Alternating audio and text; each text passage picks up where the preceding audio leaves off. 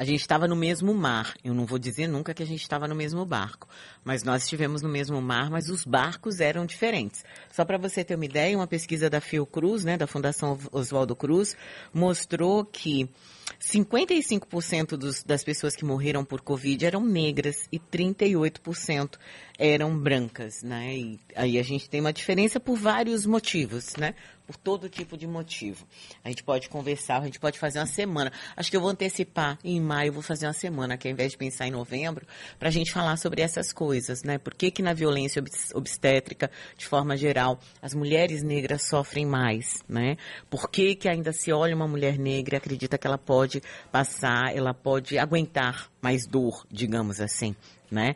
E outras coisas afins. E claro que isso se reproduz também em alguma medida no ambiente de trabalho. E aí eu não estou nem falando de oportunidade, mas eu estou falando no olhar de quem atua dentro de determinados ambientes. A gente vai falar hoje sobre um assunto importante sobre as relações tóxicas no ambiente de trabalho, já que dioturnamente a gente fala aqui de relações tóxicas entre casais, né? Na maior parte das vezes, como é que a gente enxerga. A gente trouxe um especialista para tratar desse assunto. Está com a gente o consultor e mentor de carreira especialista em negócios com foco em gente, Oswaldo Matos. Muito bom dia, Oswaldo, seja bem-vindo. Bom dia, Silvana. Muito obrigado a você, obrigado à Rádio Sociedade e a todos os ouvintes. Estou aqui à sua disposição. Oswaldo, o que, que é, o que, que caracteriza uma relação tóxica dentro de um ambiente de trabalho? Alguns pontos são importantes para a gente perceber e não é muito difícil perceber. É hum. que às vezes a gente se acostuma com o ruim também, né? E não percebe determinadas coisas. Mas, por exemplo, um ambiente que tem muita fofoca. Um ambiente que tem muita fofoca da empresa, você percebe logo que é um ambiente tóxico. Então, onde começa a se separar em grupinhos, começa a aparecer fofoquinhas daqui, fofoquinhas dali. É, outra, outra característica muito interessante é a negatividade. Isso é um ambiente negativo, né? Ah, você percebe que há um peso na energia, né? junto de pessoas ou na própria organização, né? E o, principalmente quando você tem um líder, eu não chamo de líder, né? eu chamo de chefe assediador é aquele que faz pressão 25 horas por dia, não respeita seus horários, não respeita você, não respeita sua condição, não respeita você como profissional. Então, para mim, esses três pontos são, são bem fáceis de identificar numa organização, né? Fofoca, negatividade e um chefe né, agressivo, né? Um chefe o que, que a gente caracteriza aí como negatividade?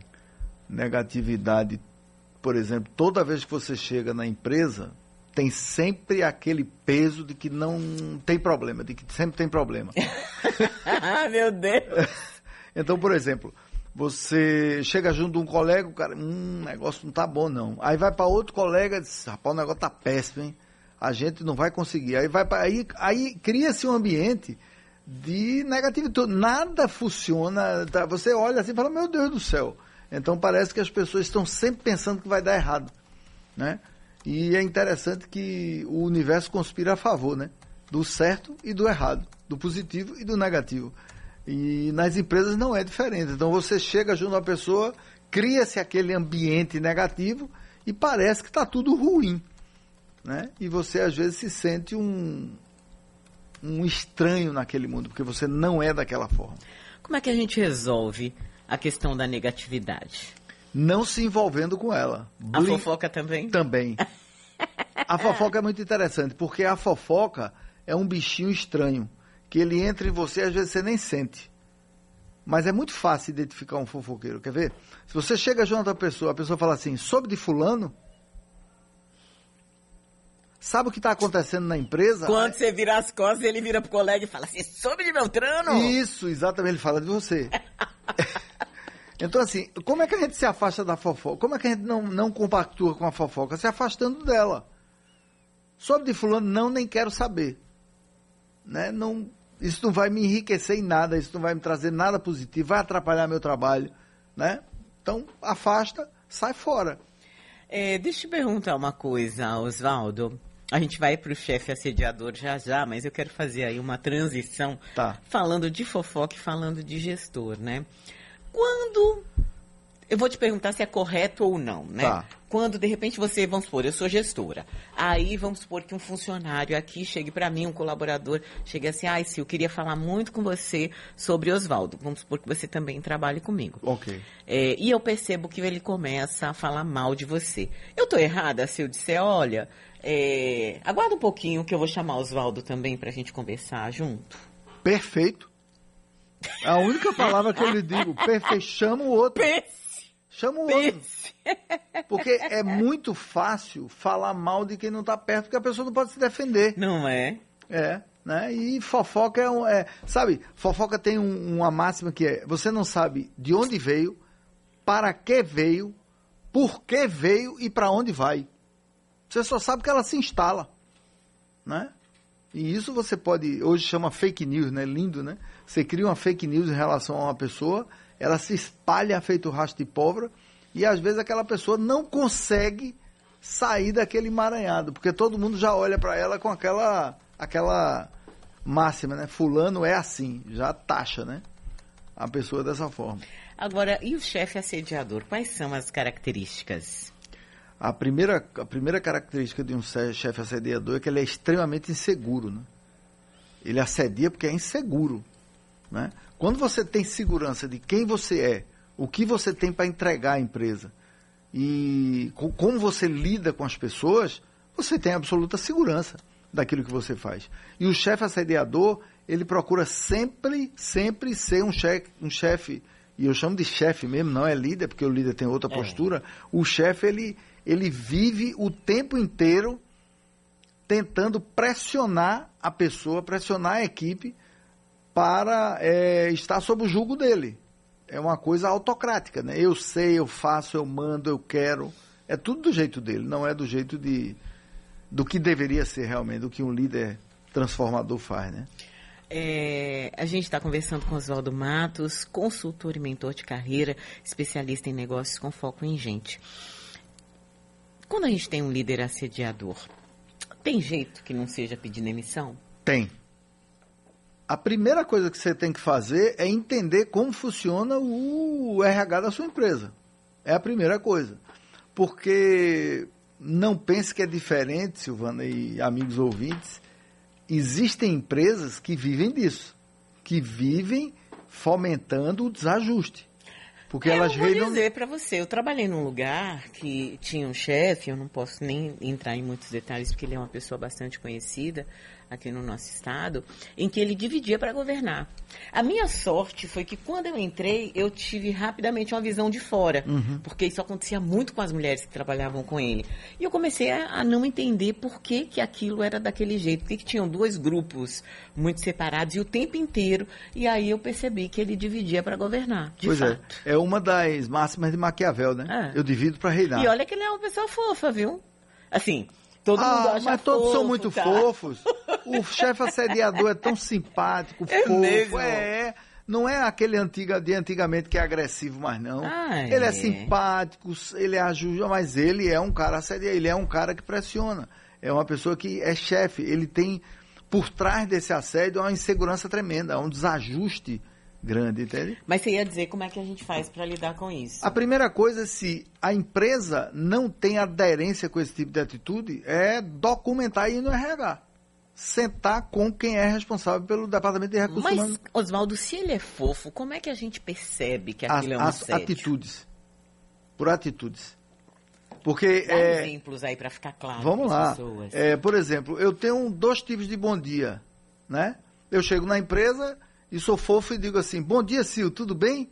Como vai a família? Tá tudo certinho contigo? Beleza, vamos trabalhar na nossa pauta hoje? O que é que a gente tem para amanhã? Isso é uma coisa. A outra coisa, oi querida, tá linda hoje, hein? Parabéns, menino. O que é que você tá fazendo com esse cabelo? Tá tão bonito e tal. Você percebe que ele quer chegar de uma forma não profissional. Porque, assim, por mais que a gente entenda que a relação humana é importante dentro da organização, há um limite. Por exemplo, eu não posso pegar em você. Eu não posso pegar em você. Tem gente que normaliza não, isso. e, né? e existe, e existe pegar e pegar. Ainda tem mais isso. Por exemplo, eu posso apertar sua mão, botar a mão no seu ombro, como vai, Sil, tudo bem? E botar na sua cintura.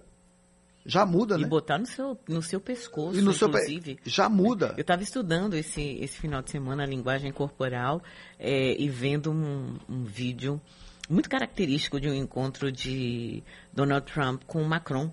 Né? E, e a, a briga de expressão corporal dos dois para ver quem é que ocupava aquele espaço. É. Num, num- gente, num aperto de mão. É incrível como você percebe, né? É, Exatamente. Inclusive, essa, essa falsa intimidade, né? Trump coloca as mãos nas costas dele e ele sai, Sai. e ele passa pra frente. É muito interessante. Então, se você observa os sinais e o assédio se dá pela hierarquia, né? Pela hierarquia. Ele sabe que é superior a você e o que está embaixo tem medo de perder o emprego. É uma situação delicadíssima. Mas eu digo o seguinte: se afaste, dê um passo para trás, pise no freio, recue e observe. Anote o que está de errado e tente dizer à pessoa: olha, eu não gosto quando você me toca. Eu não gosto quando você me toca. Então, por favor, não me toque. Agora é aquele negócio. Você tem. Chega um momento que você tem que escolher, né? É. E como é que a gente escolhe tendo segurança? Veja que pergunta legal, Sil.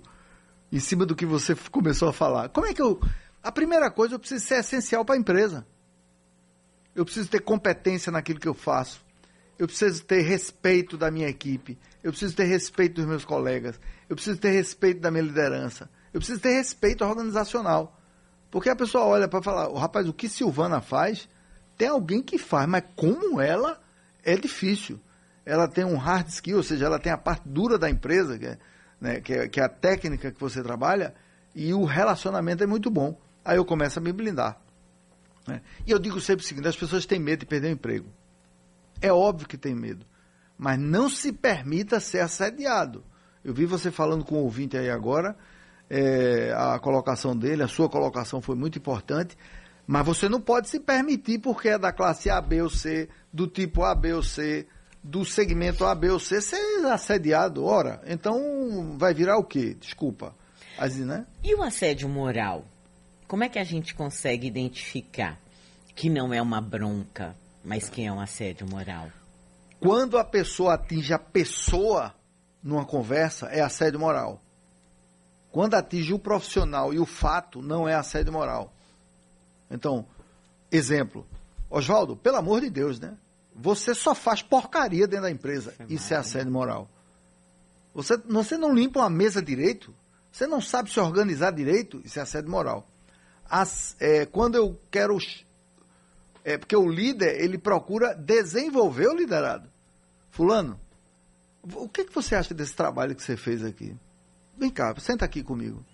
Você já fez coisa melhor, rapaz. O que é que está havendo? Posso lhe ajudar em alguma coisa? Ô fulano, sua mesa. tá- Você gostou da limpeza de sua mesa? é diferente. É diferente. Então, a gente precisa estar sempre alerta, porque nós somos humanos. A gente erra, a gente tropeça, a gente faz besteira, a gente diz o que não devia, a gente pede desculpa, aí faz tudo. Mas isso não dá o direito a meu líder ou a meu colega de trabalho entrar de carrinho por trás. Agora, também não pode ser hipersensível, né, Não, não, Oswaldo? aí- aí, Porque sim. é, existem pessoas que têm dificuldade em aceitar uma crítica ao trabalho. Sim. E nem sempre o trabalho que a gente faz está bom. Porque também tem dias que a gente não tá bacana e que a gente não entrega aquele resultado habitual, né? Você entrega normalmente 100 e naquele dia, especificamente, ou naquela fase, você está entregando 80. Perfeito. E o que é que o líder faz? Ele Olha- deve olhar, conversar. Eu acho que assim, o, o caminho natural é olhar, observar primeiro, para tentar verificar de fora o que está acontecendo. Se ele não conseguir detectar, chegar e chamar para conversar, né? Você colocou uma coisa muito interessante. A gente sabe quando está bem e quando está mal. A gente sabe quando fez um. Você sabe quando fez um programa na, na escala de 0 a 10, nota 12. Você sabe. E você sabe quando fez um 9,5. Eu não vou dizer abaixo disso, porque você não vai deixar abaixo de 9,5. Fez um trabalho. No... Você sabe. A gente tem consciência. Se o líder chega empurrando, batendo na sua cabeça um martelo, achando que você é um prego, ele vai ter sua, eh, vamos dizer, desarmonização em relação à liderança dele. Agora, Sil, o programa hoje foi, cara, sensacional. Parabéns. Beleza. No outro dia, não, passou, Ah, é, olha, Sil, tudo bem contigo? Basta isso. Basta você chegar para mim, Oswaldo, tudo bem com você? Senti hoje que você está um pouco triste, tá? Tô aqui, viu? Quiser conversar, tô aqui.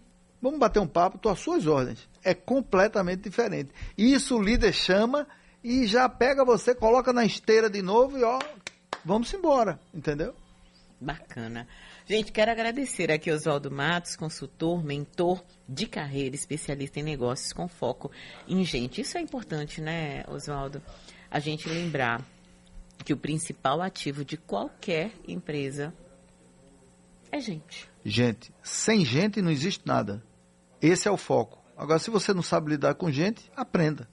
Se quer se desenvolver. Se não, vai para uma beira do mato lidar com bicho. Mas, e aliás, até assim, com bicho, você tem que saber. É.